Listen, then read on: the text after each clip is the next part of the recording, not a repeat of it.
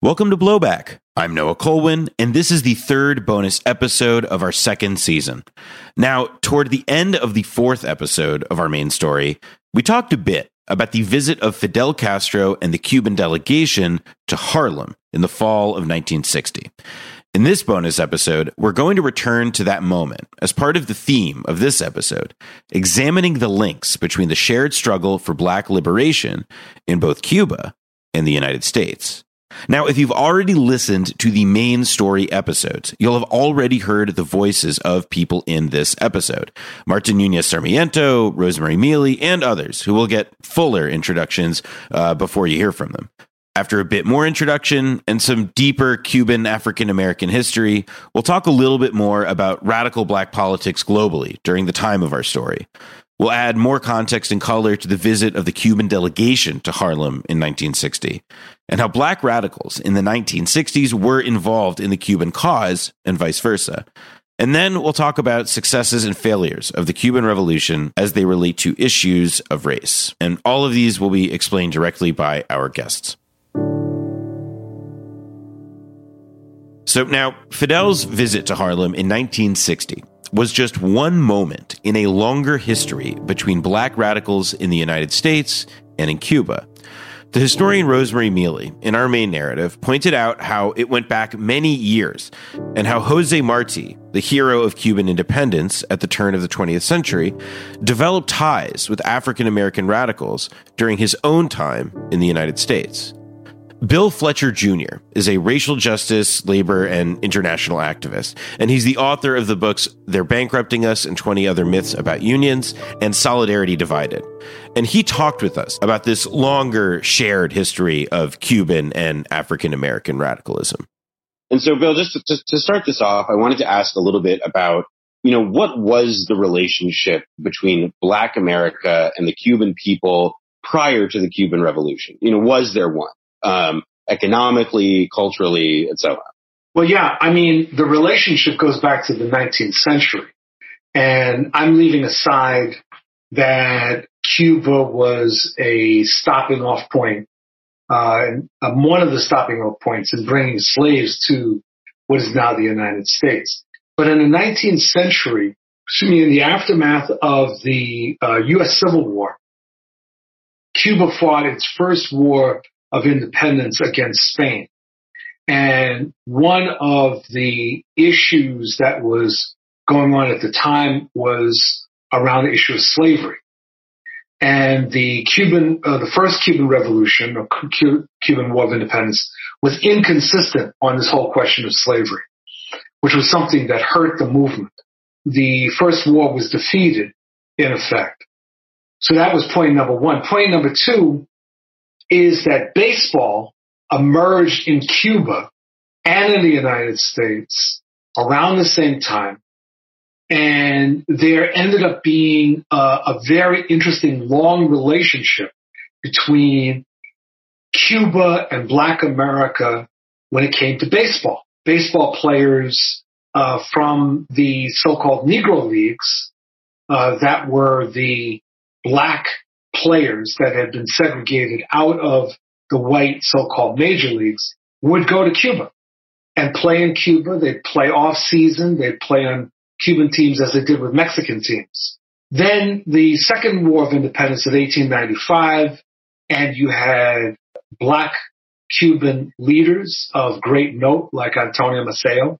And, and so you had this relationship between black and black America and Cuba that was very interesting, both politically and culturally. Uh, with the growth of jazz, uh, Cuba developed its own uh, jazz industry, uh, and U.S. Uh, artists like Dizzy Gillespie, very influenced by Cuban music. Dr. Rosemari Mealy also talked to us about the ties between Cuba and Black Americans. There, there are there's quite a few abolitionist, black abolitionists who were linked to the um, struggle the Cuban people were having against Spain, and then later on, in later years, the U.S. There were also ties where uh, during Booker T. Washington's era, uh, black Cubans came to study, even though, you know, there's, we have criticism of Booker T's philosophy, but black women and men came to study at Tuskegee Institute. Black women were trained as maids and mis- maids to go back, of course, to work in white in white Cuban families' homes, and and then black the black men uh, were taught trades. You know, then you know when Jose Marti lived in in in New York, he had ties to the black radicals and so, so that, that those are some of the historical ties. There's there's that kind of history, you know, that and the Cubans know this. And so uh, the revolution happens and Batista's government falls. Mm-hmm. Um, you know, how did Black Americans initially, you know, perceive the revolution? And what did they think of Castro himself? And I guess let's say put this, you know, perhaps a bit like prior to his, his visit in the fall of 1960. Well, there was a lot of favorability in part because there had been this long term relationship. But the other part of it was that Africa, U.S. African Americans were keenly aware of the way racial segregation played itself out in pre-revolutionary Cuba. Uh, that is before uh, Castro and M26 won. Uh, that there were uh, hotels that uh, black Cubans and black Americans could not visit. Uh, there were other forms of racist discrimination. And so one of the things that meant a lot to black America was the immediate stand that the revolution took against racism. The other thing which I remember an, uh, an uncle of mine who was a theologian at Johnson C. Smith, he in the early years of the revolution, when Cuban exiles were coming to the United States, made the comment that he looked at the pictures on TV of who was coming here, and he said that he noticed that they were white. He didn't see any black faces. And that told him a lot about what was going on in Cuba. And I think that that was true with other African Americans, that that they saw in the development of the Cuban Revolution something that was different, uh, different from anywhere else in the Western Hemisphere. So yeah, there was a, there was a latent sympathy. When Fidel, um, my father, I recall my father telling us uh, he was listening to um, radio and he said, uh, "You better watch out for that boy. He's they, they'd better watch out for that boy," and that's how he was referring to Fidel. And so I knew about um, Fidel, and um, and I had some knowledge, you know, about about the, the Cuban Revolution. There's a long current in Black America of what has come to be called Black internationalism, uh, and you could, in many respects, dated around the 1840s and 50s with the development of the Negro Convention movement where there were these annual or semi-annual gatherings of uh, black Americans uh, who were free at the time, who were addressing various issues facing black America, most particularly slavery, but not just slavery. So the Negro Convention movement, among other things, was noted for its stand on uh, Irish liberation and freeing Ireland from the British. And there's actually a very long history of African Americans speaking up about Irish liberation. Yeah, and Noel Ignatiev's book, How the Irish Became White, has a great chapter on how the Irish stuck the knife in the back of blacks. yes, indeed. Um, but the support for Irish liberation continued despite that, um, which is interesting. The other thing that I think is important in terms of your question is that part of black internationalism has focused on the situation in Latin America. So if you look at Mexico, which eliminated uh, slavery, and Black America had a particular relationship there, uh, looking at what happened in Haiti, the Dominican Republic, and a number of other places, there was this Black internationalism was not simply about locations where there were large numbers of people of African descent although those were included, but also this recognition of the racist and imperialist operation of the United States, and that it was really important for us to speak out. So the fact that the Fair Play for Cuba Committee would have suggested this and probably was tapping into or attempting to tap into this current of black internationalism. And it was very successful. The British historian Simon Hall, author of 10 Days in Harlem, noted that the African American community was hardly monolithic in its perspective toward Cuba and the Cold War more generally. I mean, I think that um, you need to be careful not to generalize about the African American view of uh, of Cuba or of Castro, because you know there were a number of very high profile supporters, but there's also a large group of um, the um, African American opinion and of the civil rights movement that is um, is not supportive of the Cuban Revolution or is nervous about association with uh, with communism. Um, you know, when, when when Fidel stayed at the Teresa, the NAACP's national leadership were very very keen that their local leaders have no um, involvement with with Fidel because their their politics were were more more more moderate, but also their strategy was uh, was very much about aligning the demand for black freedom in America with America's Cold War leadership. Yeah. So you know, by the time you get to the, the mid and later parts of the 1960s, it, it's really the the more radical wing of the of the black movement, which is in solidarity with um, uh, with the Cuban Revolution. It's the Black Power activists. It's um, it's members of the Black Panther Party. But I think there is an interesting um, particularly around the, around the Cuban Missile uh, Crisis and the Bay of Pigs. But there is a there's a growing sense, I think, among among some black leaders, including people like Martin Luther King, actually, that that somehow America has got itself on the wrong side of this anti-colonial question, and that they need to really um, reassess their fo- foreign policy from the point of view of of trying to look at the world uh, more from the viewpoint of the of people in the global south who've been fighting for their independence. Now, in a bit, we'll get to how black leaders, in particular Malcolm X, understood the Cuban Revolution and the cause of third world liberation more generally. But just before Fidel gets to Harlem and meets Malcolm X in the fall of 1960, that summer, before Fidel and the Cuban September visit to the UN, a group of black activists and intellectuals from America took a trip to Cuba. Joe Kaye, an educator and activist, was among the participants on that trip. Now, Joe is not African American, but his late wife, the novelist and activist Sarah E. Wright, was. For what was effectively their honeymoon in 1960, Kaye accompanied his wife and other African Americans on that delegation. First thing that struck me was the absolute delirium of the people, the happiness, the spontaneous outpourings, that took place at the drop of a hat when people walking down suddenly burst out into chanting, chanting revolutionary chants. And uh, this, of course, was in the face of the propaganda in this country about how the people had grown disillusioned in the revolution already. And of course, there were so many, there were a, no, a number of, of Batista people who had fled and they were portrayed as the Cuban people. Uh, they fled to Florida. So when we came to Cuba, we didn't see any of that. What we did see, as I say, was this extraordinary enthusiasm, political enthusiasm that I had never have never seen since anywhere.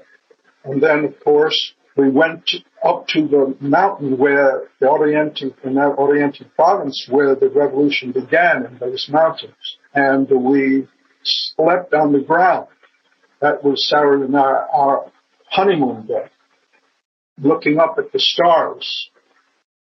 And uh, that whole area was being converted into a school city where for the first time in Cuban history, Cuban peasants were going to be given an education, free of course, and they were breaking the ground for the construction of the schools and we saw we were in a stadium with Fidel in Oriente province where Cuban peasants riding up on horseback to the foot of the stadium where Fidel was, where he presented the, them one by one with deeds to the land. And you saw this with your own eyes? With my, we were right there. Rosemari Mealy wrote an important book about Fidel's visit to Harlem and the links between black American and Cuban radicals called Fidel and Malcolm X Memories of a Meeting.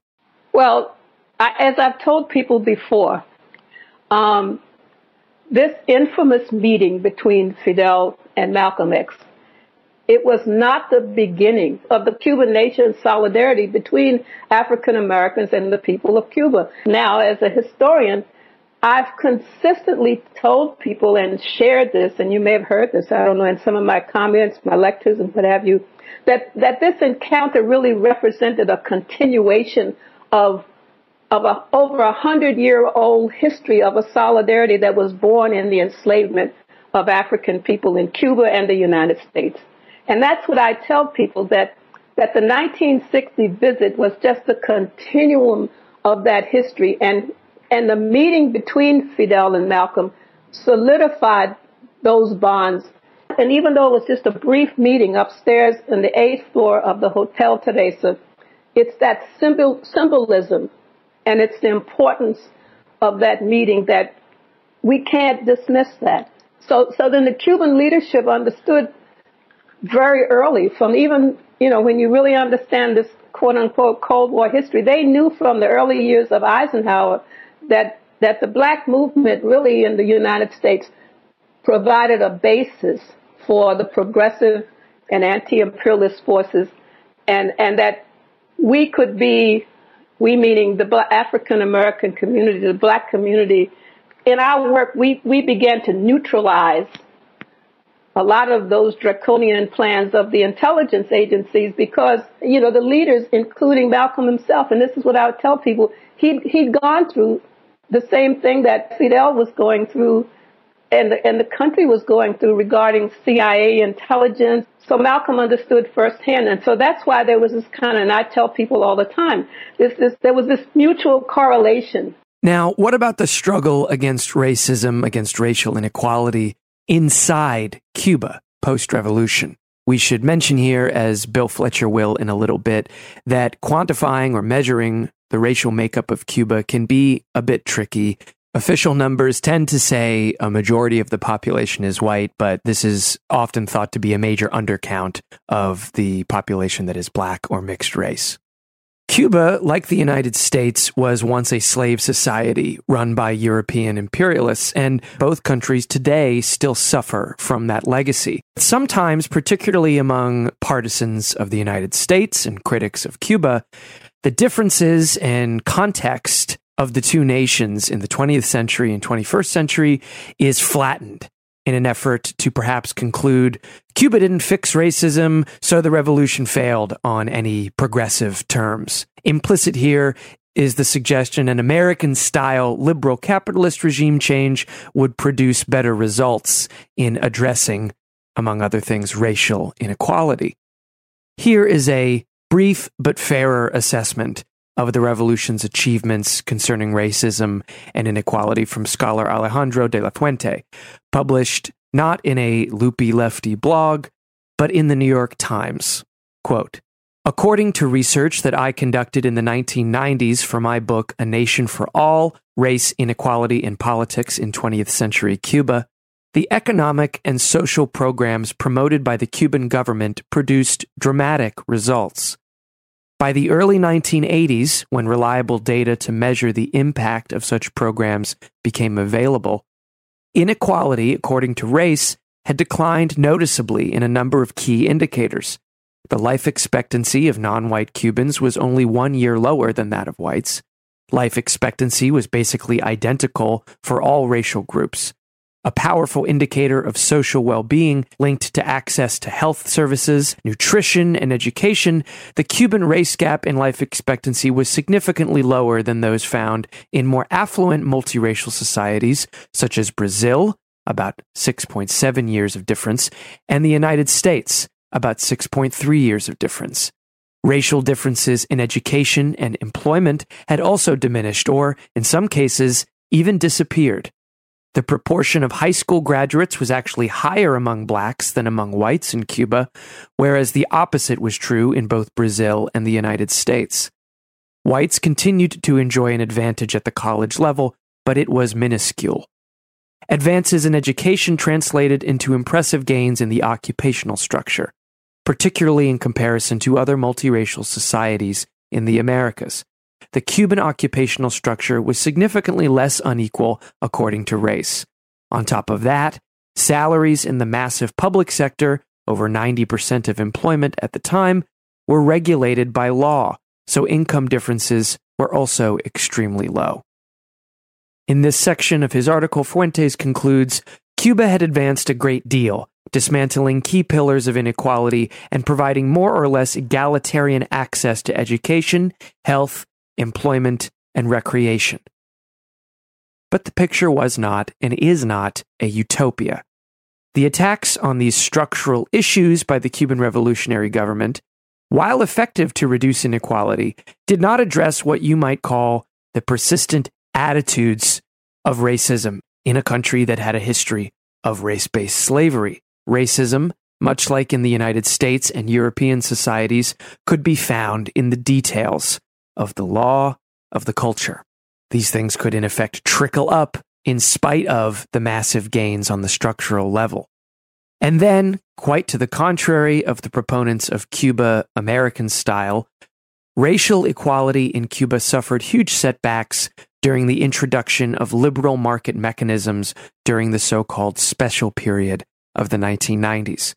This, as we've mentioned, was the decade following the collapse of Cuba's trading network with the USSR and the socialist bloc. Economic hardship required the government to expand and nurture the private sector so that egalitarian social goals suffered.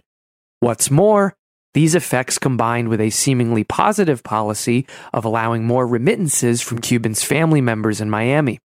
But all that money being sent home was coming from mostly white, well to do families in the United States, creating more wealth in Cuba for white people in turn.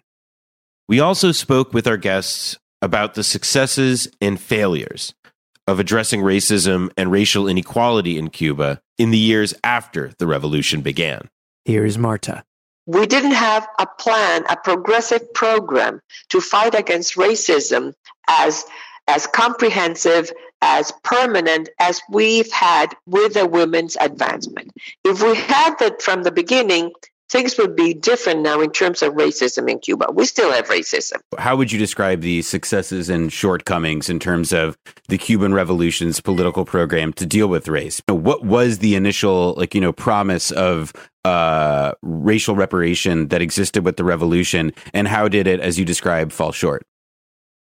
Well, the reparations were pronounced since the beginning. For example, all people no matter uh, the race, the gender, everyone had access to free universal education, to jobs, to housing, uh, to everything, to health care, everything. But it's not enough. It's not enough.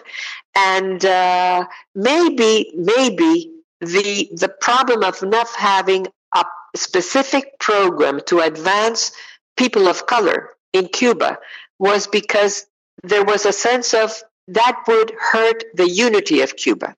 That would hurt the unity of Cuba. While in, in terms of advancing women, that was not a problem because women were black, were mestiz, were Chinese, were everything. Women were all.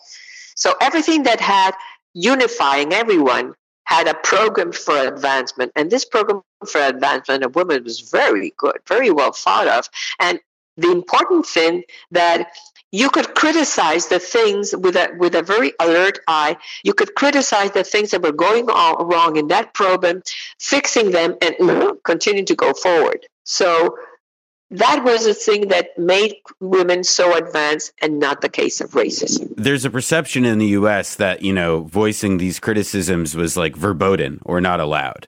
Yes, but those debates were not from the beginning. Those debates started among the intellectuals in Cuba, among the congresses of the Union of Writers and Artists in the 80s, in the 90s. They, they were the ones who really started uh, to open the eyes of the leadership of Cuba in terms of we need to deal with a question of racism. And you know when this really came out and popped out and really exploded in during the special period during the 90s, we were in a crisis.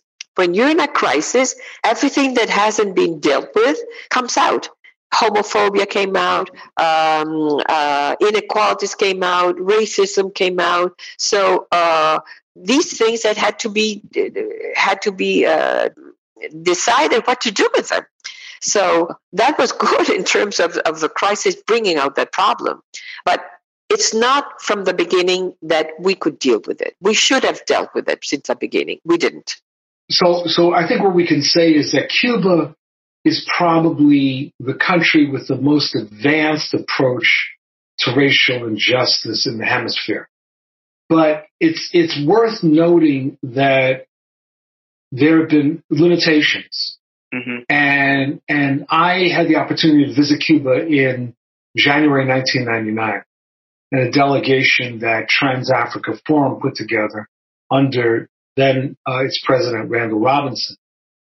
So we had an opportunity to meet with Fidel Castro and we were there to look at the situation facing Afro-Cubans.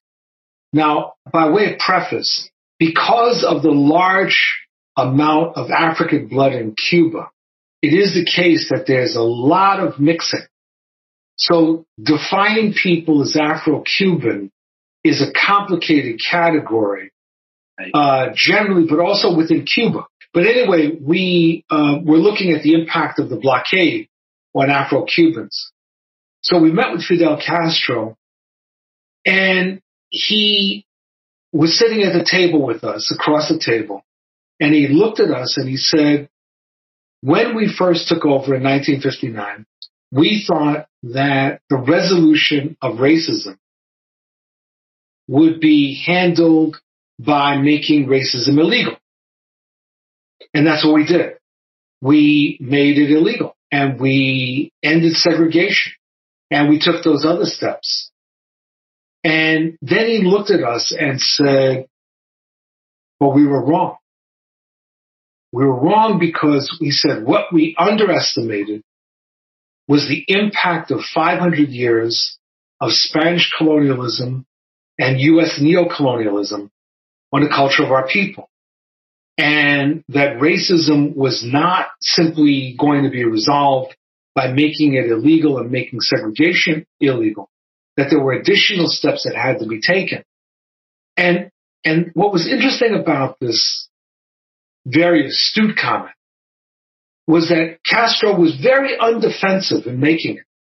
Whereas there were many other Cuban leaders who did not really want to talk about racism, in part because they seemed to feel that any revelation of problems of racism would imply a criticism of the Cuban Revolution and would provide aid and comfort to the enemy. Mm-hmm. And so what that meant was that you would encounter levels of denial about problems that really continue to exist. Uh, and Castro was not defensive at all about that.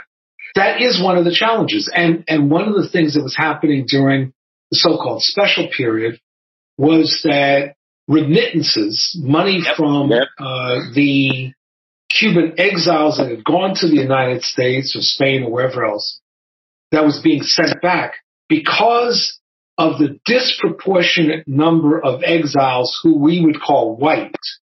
They were sending money back to their families that increased or created a greater wedge within the Cuban population along right. racial lines. So, after the fall of the Soviet Union in the special period, these economic liberalization measures had the effect of enhancing racial inequality on the island. I think it's important for U.S. audiences to analogize the situation in Cuba with our current situation with COVID 19. Mm. That uh, Cuba has been under siege since 1960. Uh, the United States has done everything it could to undermine Cuba, to undermine the Cuban society, to cut off resources, to make trade more and more difficult, etc. In 2020, we in the United States are under siege. The siege just happens to be a pandemic, but it's a siege that is um, wearing at the very fiber of society. It's created uh, an economic collapse. It has created levels of fear and panic. And when these things happen, the fissures, any fissures in society become more glaring. and, and tend to be, and tend to broaden. So we see in our current siege with COVID, what this is doing in terms of the greater polarization of wealth. So Cuba went through this, but it wasn't a natural phenomenon. It was the direct result of what the United States had done. And so, yes, during the 90s, there were a number of retreats, and it was very unfortunate. But there was a country that has, excuse me, well, I'll put it as, as Fidel put it to us. He said, he said to us, when the Soviet Union collapsed, the United States predicted that Cuba would be finished within 90 days. And then he looked at us in the eyes and then said, it's been nine years, right? And he had this sort of grin on his face, right? That they were, despite this, able to sustain themselves, but, but there was an admission that there were retreats. Absolutely. Now, as Bill Fletcher said just a bit ago, the special period and the following years saw reversals of gains that had been made by Cuban society in the fight against racism. But not even the New York Times can deny the substantial strides made by the Cuban political system in recent years. For example, a 2018 headline reads, quote, more black officials in power in Cuba as leadership changes. And the story below it notes that, quote, while inequality persists in the country, the Castro Revolution did make important strides for black people. And in a future episode, Brendan will be speaking with Oscar Oramas Oliva, the former Cuban ambassador to Angola, about Cuba's commitment to independence movements in Africa and Cuba's support for Angola, specifically in the 1970s, against South Africa and the apartheid regime's critical ally, the United States. See you later.